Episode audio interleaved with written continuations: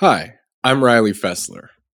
I'm a podcast producer here at the DSR Network, which means that my job is to make sure that we have great content and great guests across all of our shows. Our programming is supported by our members, and for that, we are truly grateful. I hope that you'll consider becoming a member to support the work that we do.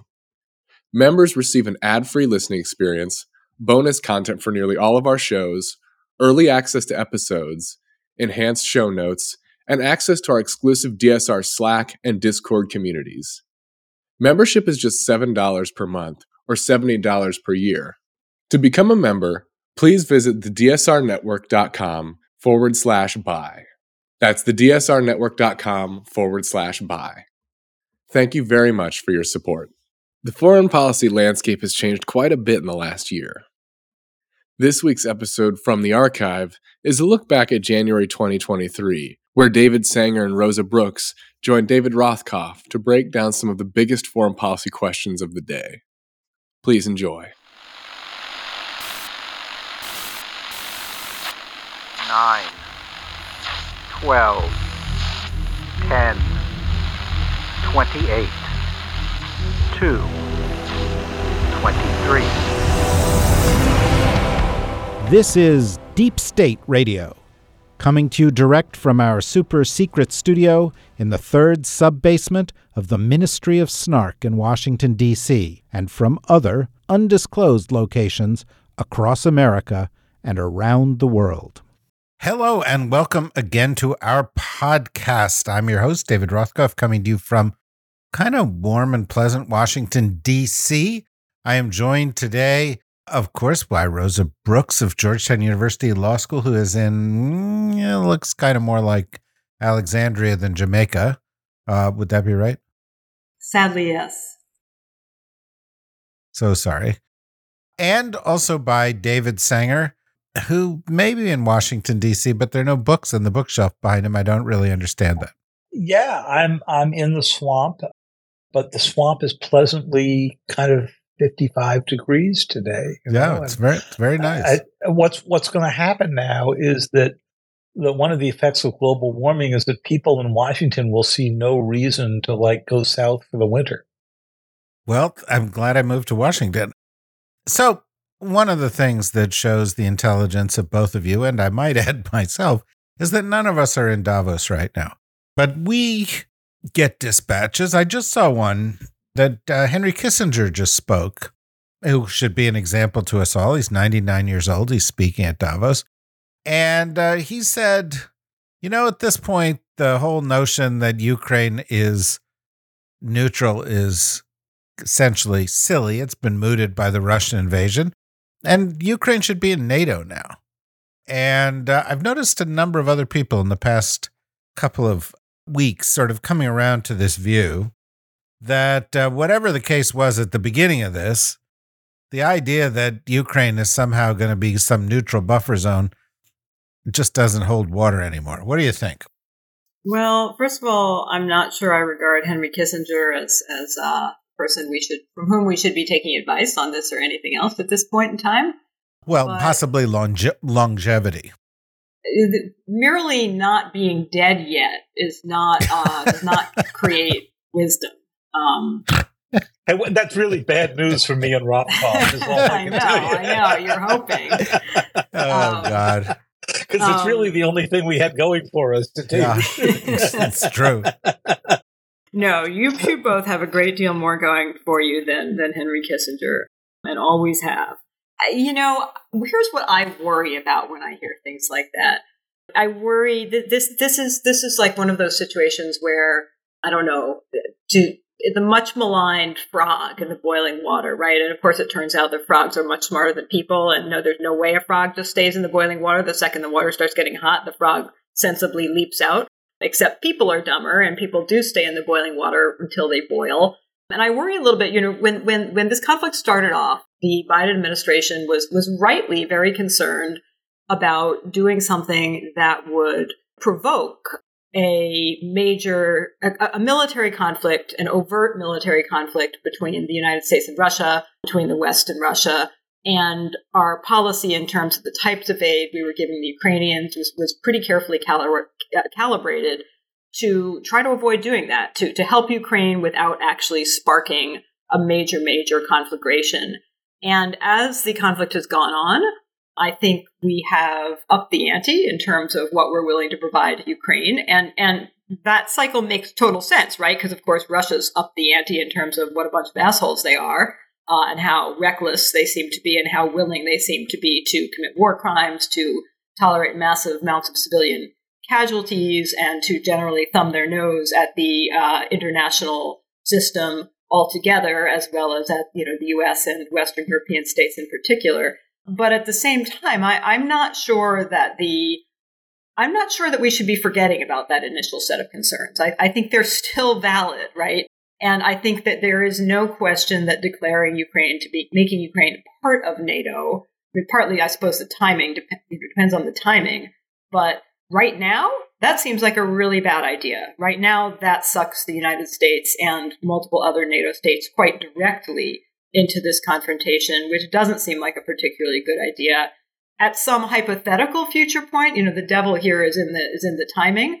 But I so I do worry that this is one of those situations. Let me go if I may go back to the frog, you know, where where as the level of risk sort of ratchets up, the level of geopolitical risk to us ratchets up, that we get lulled into this false set of security because it ratchets up a little bit by bit and we almost don't notice it and we start thinking that things are perfectly fine and stable where they are and that therefore they'll be perfectly fine and stable if we ratchet it up a little bit more. And i think that's that's a really dangerous situation to be in. You know if we're talking about ukraine becoming part of nato at some hypothetical future time 10 years after a satisfactory end to the conflict well sure we'll figure that out then.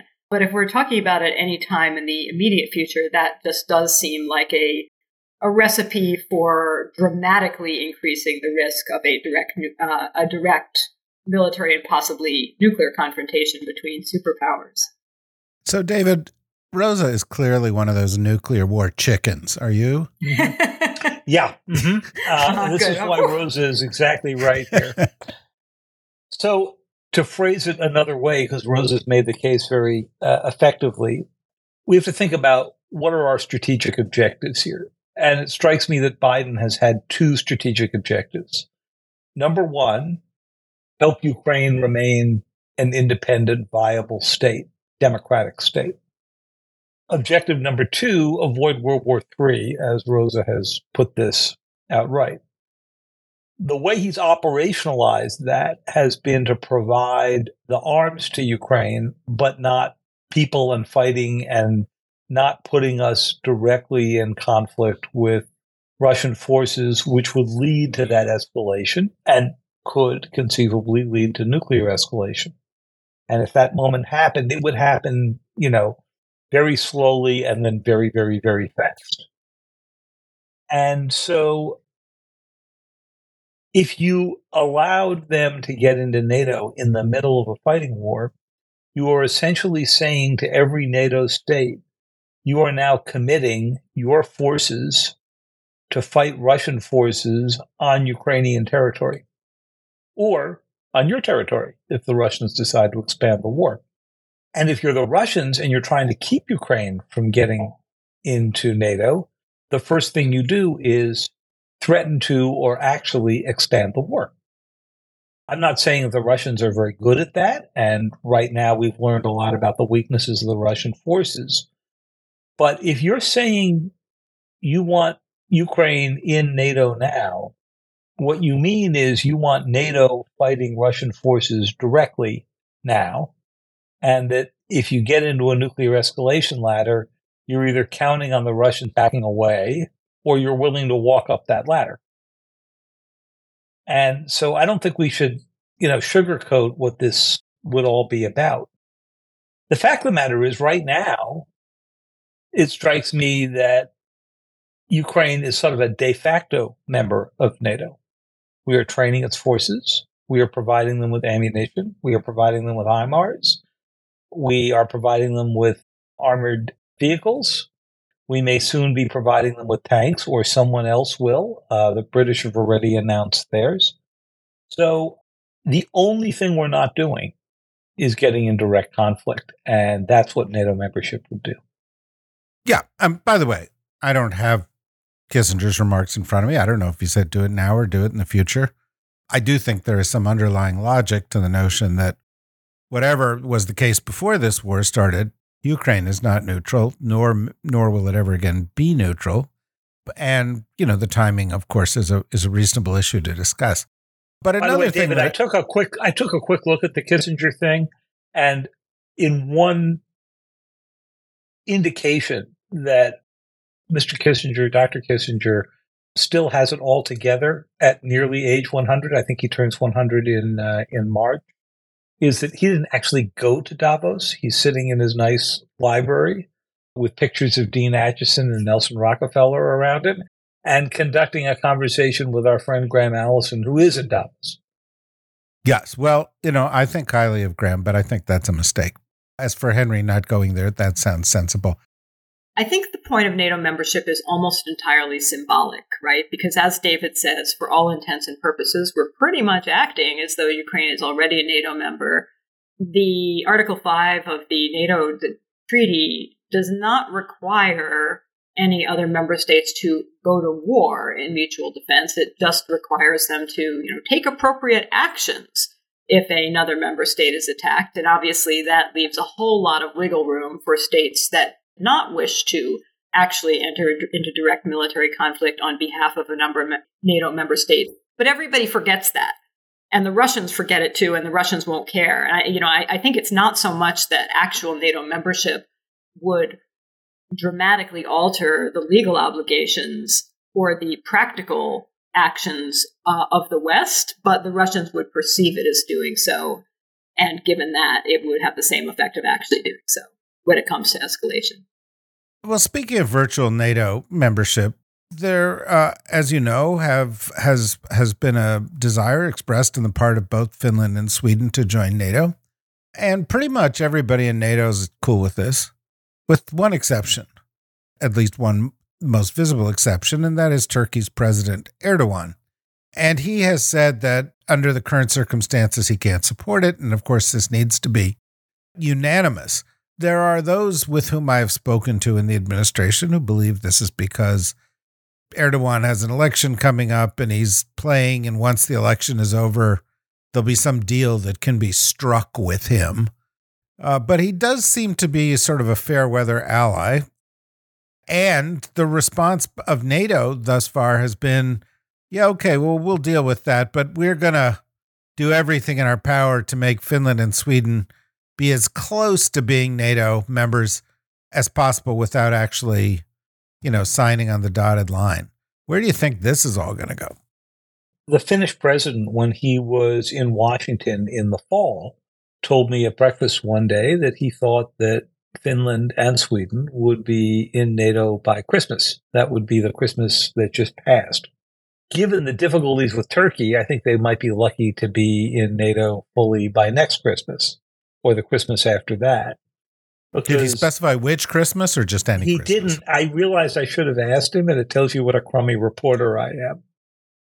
So we've got an issue, and the issue is that um, he has argued that Sweden, in particular, but also Finland, support and and harbor PKK uh, members, the group that uh, Turkey has been trying to go eradicate. Uh, they've done what they've done with the United States. They've demanded uh, the instant extradition without much legal process of people they want back in Turkey to put on trial. And the Swedes in particular have said, you know, we're not going around our, our legal system merely to get into NATO. But I do think there is a mechanism here. And I think what it is, is for a declaration to be made, similar to what the U.S. said itself, that it would go and defend and Sweden in the interim while they're getting in. So you didn't create a gap where the Russians attack because they're not yet a member of NATO. And see if you can get the other 29 members of NATO to all make the commitment that Sweden and Finland will be treated as if they are already a NATO member, even if they don't have voting rights until that moment arrived. And obviously, Turkey wouldn't sign on. Be interesting to see if everybody else did and whether this sort of junior membership in NATO is better than getting the kids' captain's wings when you get on the on the airplane, right? The advantages to the West of putting Finland and Sweden in NATO are huge because it greatly complicates Putin's calculus. It gives him a much bigger border that for the West that he's going to have to directly defend. If you believe that the next conflict is about physical borders and not about cyber and so forth. So, Rosa, NATO minus one. That's the, that seems to be David's formula here. What do you think? What do I think? Is that a good idea? do I agree with yeah, David? I mean, you know, yeah, what do you yeah. do? I mean, Erdogan seems like a giant pain in the ass. There seem to be ongoing issues of a thousand kinds with this. And by the way, you know, the Kurds probably should have an independent state, right? So, yes, you know, Tur- Turkey's state. a giant problem here. So, yes, what you, Turkey, what, what's Turkey your response? Is a perennial thorn in the side of the rest of NATO. It is not only problematic from the perspective of being a spoiler with regard to nations like Finland's efforts to get in over the PKK, but it's also a decreasingly democratic state and an increasingly autocratic state. It's not a state that we should necessarily be palling up to. So from that perspective, yes, absolutely. You know, I think I think the problem with Turkey well, okay, I take this back. I was going to say the problem with Turkey is that if we ease away from Turkey, Turkey eases back towards Russia. But since Turkey does that anyway, whenever they feel like it, it's not clear that anything we do is going to actually decrease that in a reliable way. It's certainly a problem. The people I've spoken to in the government seem to think it's going to get solved one way or another, that there's some deal out there. I don't know whether it happens after the election, whether it involves F 16s, what else it might involve. But uh, it's one of the things that's on the mind of the administration. Another thing that's on the mind of the administration is Israel. Jake Sullivan arrived in Israel today. He is meeting with the new administration. The new Netanyahu administration makes the Republican, pardon me? The new old administration. Say, well, new old, except it's it's different. It's, it is. It's significantly to the right of the old. Yeah. Yeah, it sort of makes the Republicans in Congress look moderate. There's some real lunatics in it. And there's any number of ways that this new administration could be absolutely an untenable partner for the Biden administration, whether it's effectively annexing the West Bank or ending the independence of the judiciary or going after the rights of LGBTQ plus people or undermining further the humanitarian rights protections of Palestinians or attacking democracy for all of which are things that are on their agenda. Now, I think Jake's going to go in there and and and say, well, we agree on Iran. Let's talk about that. We, you know, try to find some common ground. But I was I was at a gathering the other day in which somebody said, and there were some administration types there, do you think this new administration is going to be a problem? And everybody just broke into laughter and nobody actually answered the question because it was so clear that it's going to be a huge problem. David, can you explain to me and to our listeners, as I have not followed this as closely as I think you have, why is Netanyahu not in jail? How is he? How? How? How? How is this possible? He's not in jail because you know the the the wheels of justice turn slowly. It's still possible he could be in jail. And today, as we record this, the Supreme Court ruled that one of his senior ministers could not actually join the government because he was convicted of tax fraud. And so, you know, there are there are things in the offing. I think, uh, however, with your usual deft, soft touch here, you have you know zeroed in on one of the reasons that this administration is so right wing, and that's Netanyahu's weaker than he was, so he couldn't really pick his partners, and he had to take these religious extremists and nationalist extremists on board, and uh, it's you know problem for Israel certainly. Uh, it's also a problem for the United States. David, you know, I was just posing the question generally to you, like, what can be done, if anything? Well, there's not a whole lot we can do. The elections happen. The only thing that I think Jake Sullivan can do, and uh, Secretary of State Blinken, who we think is headed to Israel after Mr. Sullivan by about a week or two, is to try to put some guardrails on what they do. It strikes me they've got three different but interrelated problems.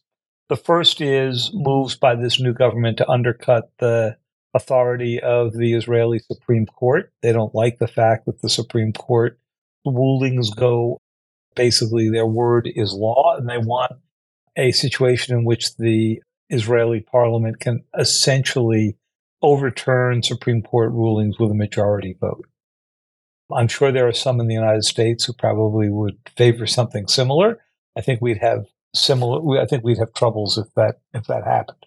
The second problem they have is we used to dance around whether American officials would talk about a two-state solution, and Mr. Netanyahu, in his previous run as prime minister, would sometimes utter the words, but most of the time, basically admit that he was opposed to a two-state solution.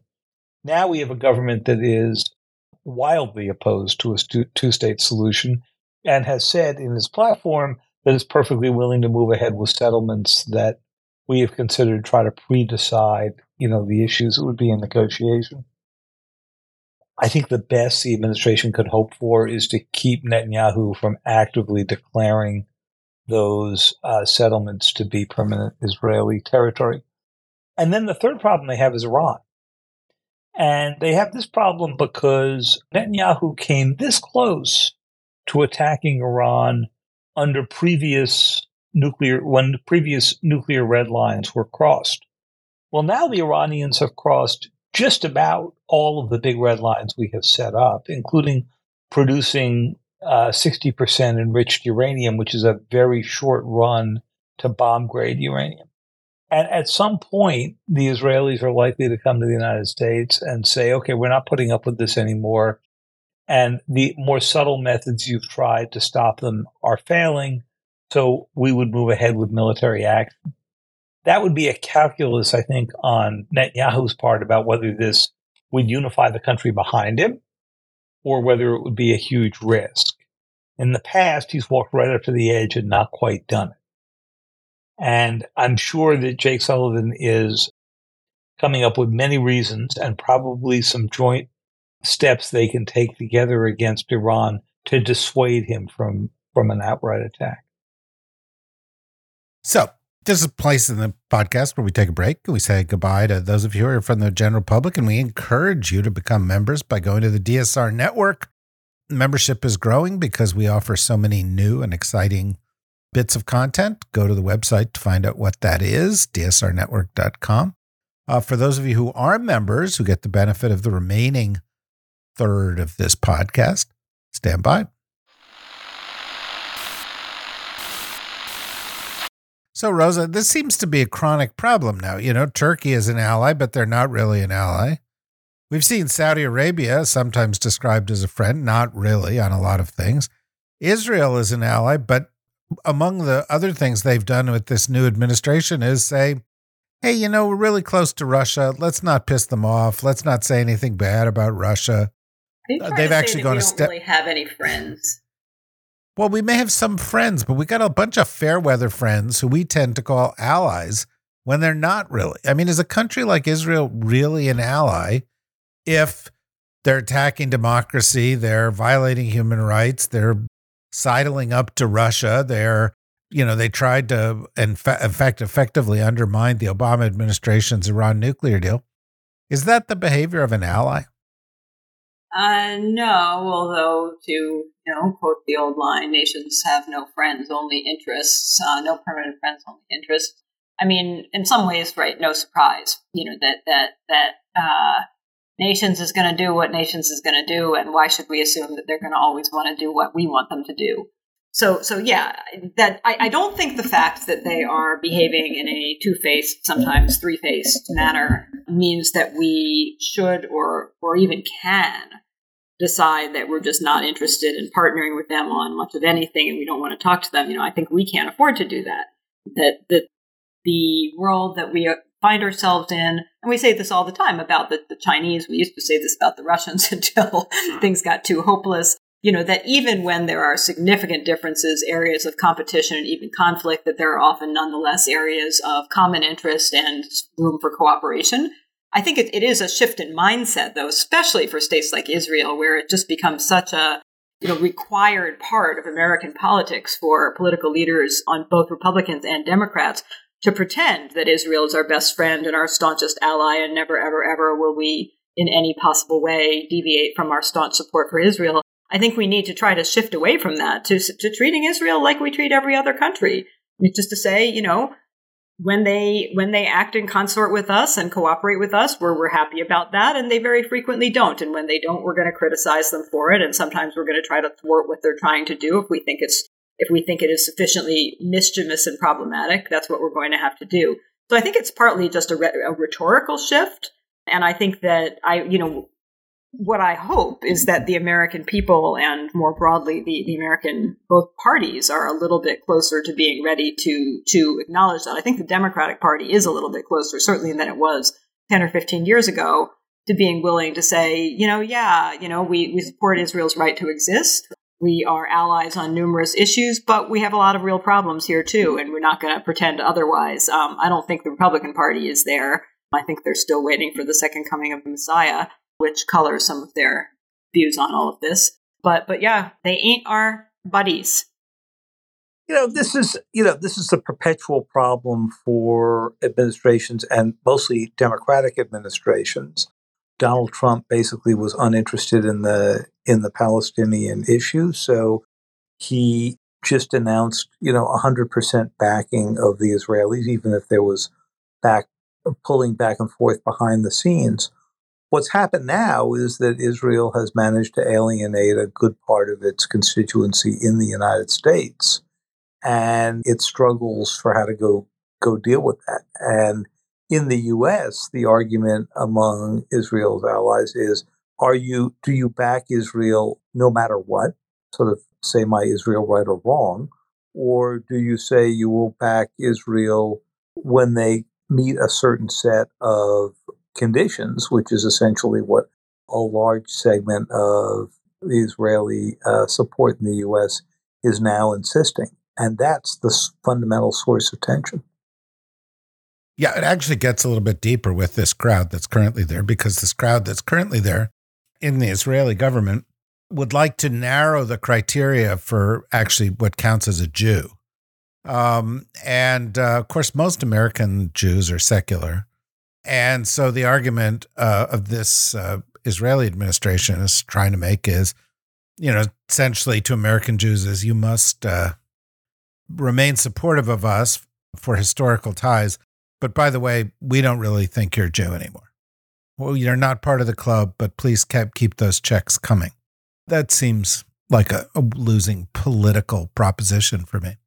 Another area where our relationship ebbs and flows a bit is China. And in the case of China, there has just been a meeting of our uh, Treasury Secretary, Janet Yellen, with high Chinese leadership, in which she came out of the meeting and she said some pretty normal things like, we're going to work together, we're going to focus on, you know, areas of common interest like the environment and so forth. It's just worthy of note because there have been Americans and there have been meetings where it's been all acrimony there are people who think we can't really cooperate with the Chinese, that, you know, they're, they are our rising enemy. But since the Biden Xi meeting in Indonesia, I've sensed a little bit of an easing on that on both sides. And the new Chinese foreign minister has been putting in place some people.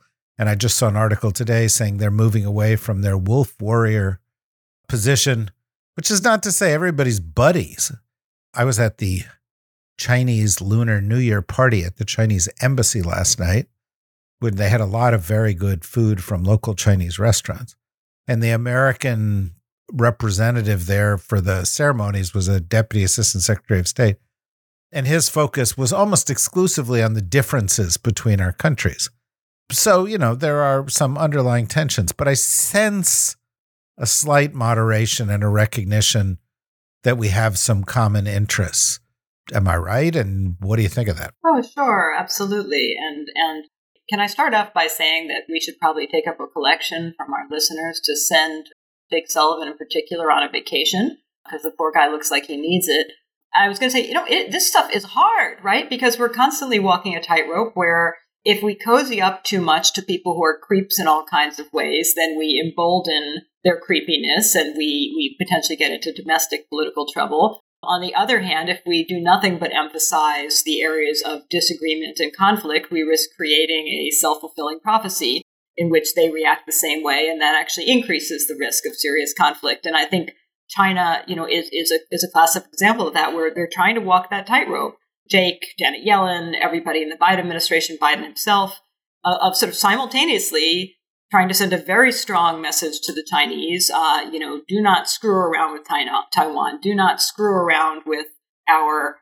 Do not screw around with industrial espionage or surveillance in our country. We will be very, very serious about that, et cetera. And to try to send that message in a credible way, while at the very same time saying, saying because this is true, we have all kinds of common interests. We have all kinds of areas where cooperation is beneficial to both of us and sometimes perhaps essential to our to our shared prosperity and essential indeed to global prosperity and stability. And and I think that they are doing as good a job as I can imagine anybody doing because I, I don't think this is easy. I think it's it is one of those areas where there's just kind of constant reevaluation of are we getting that balance just right? And I thought Janet Yellen's visit was an important and helpful corrective step to veering a little too far in the direction of we see you looking at Taiwan, that we, we don't like the way you're looking at Taiwan.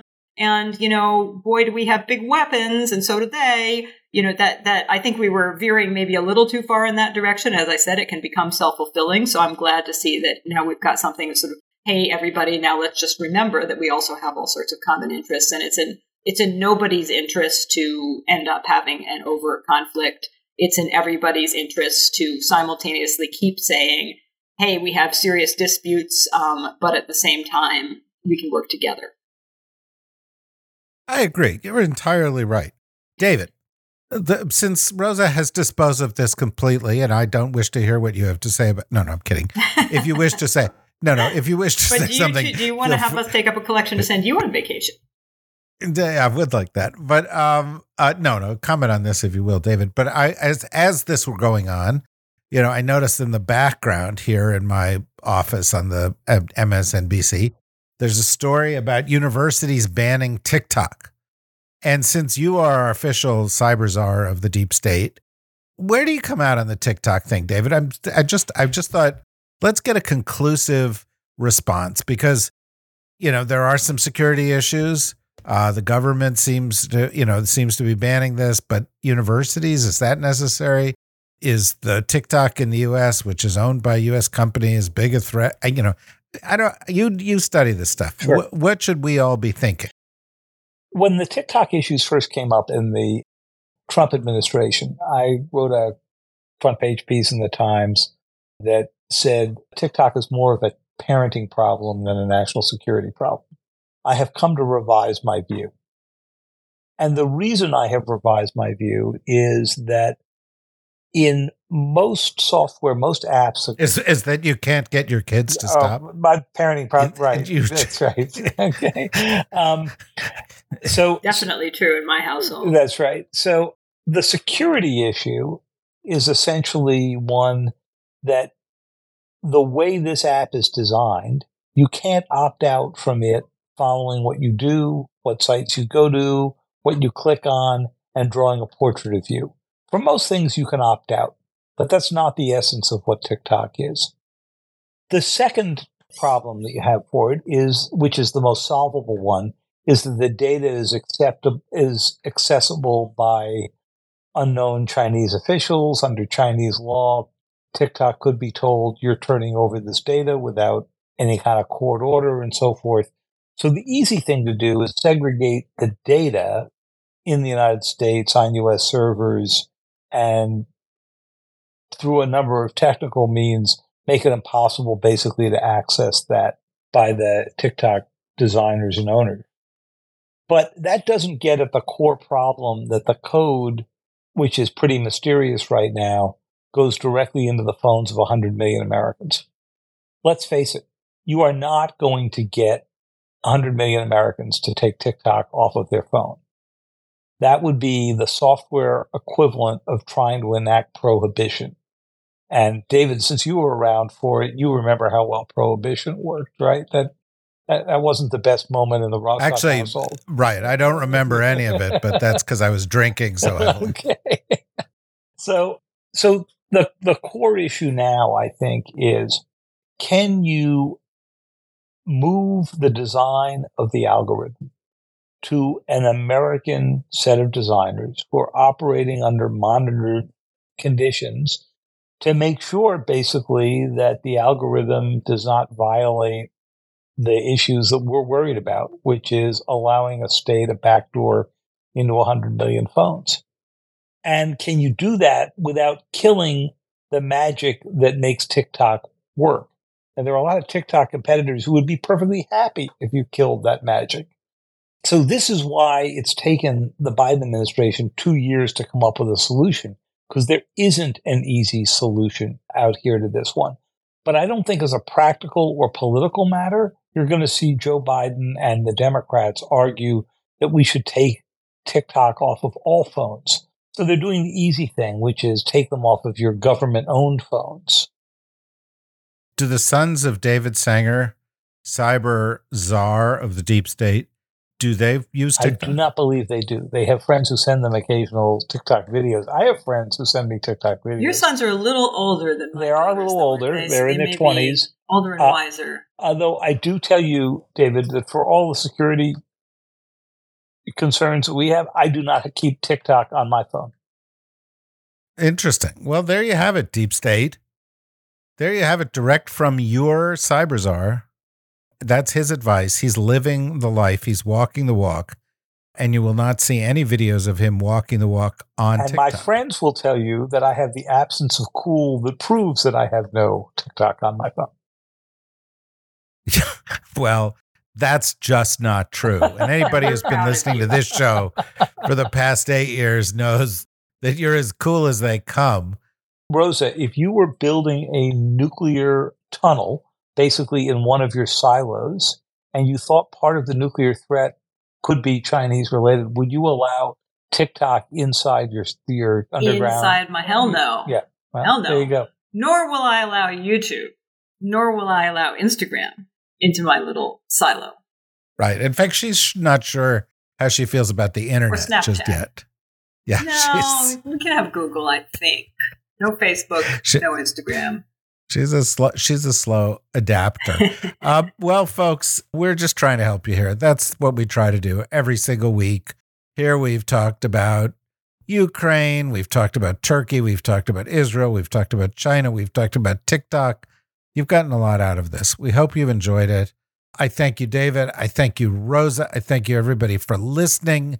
And we look forward to joining you again for our next show which will actually come out tomorrow. So until then, bye bye.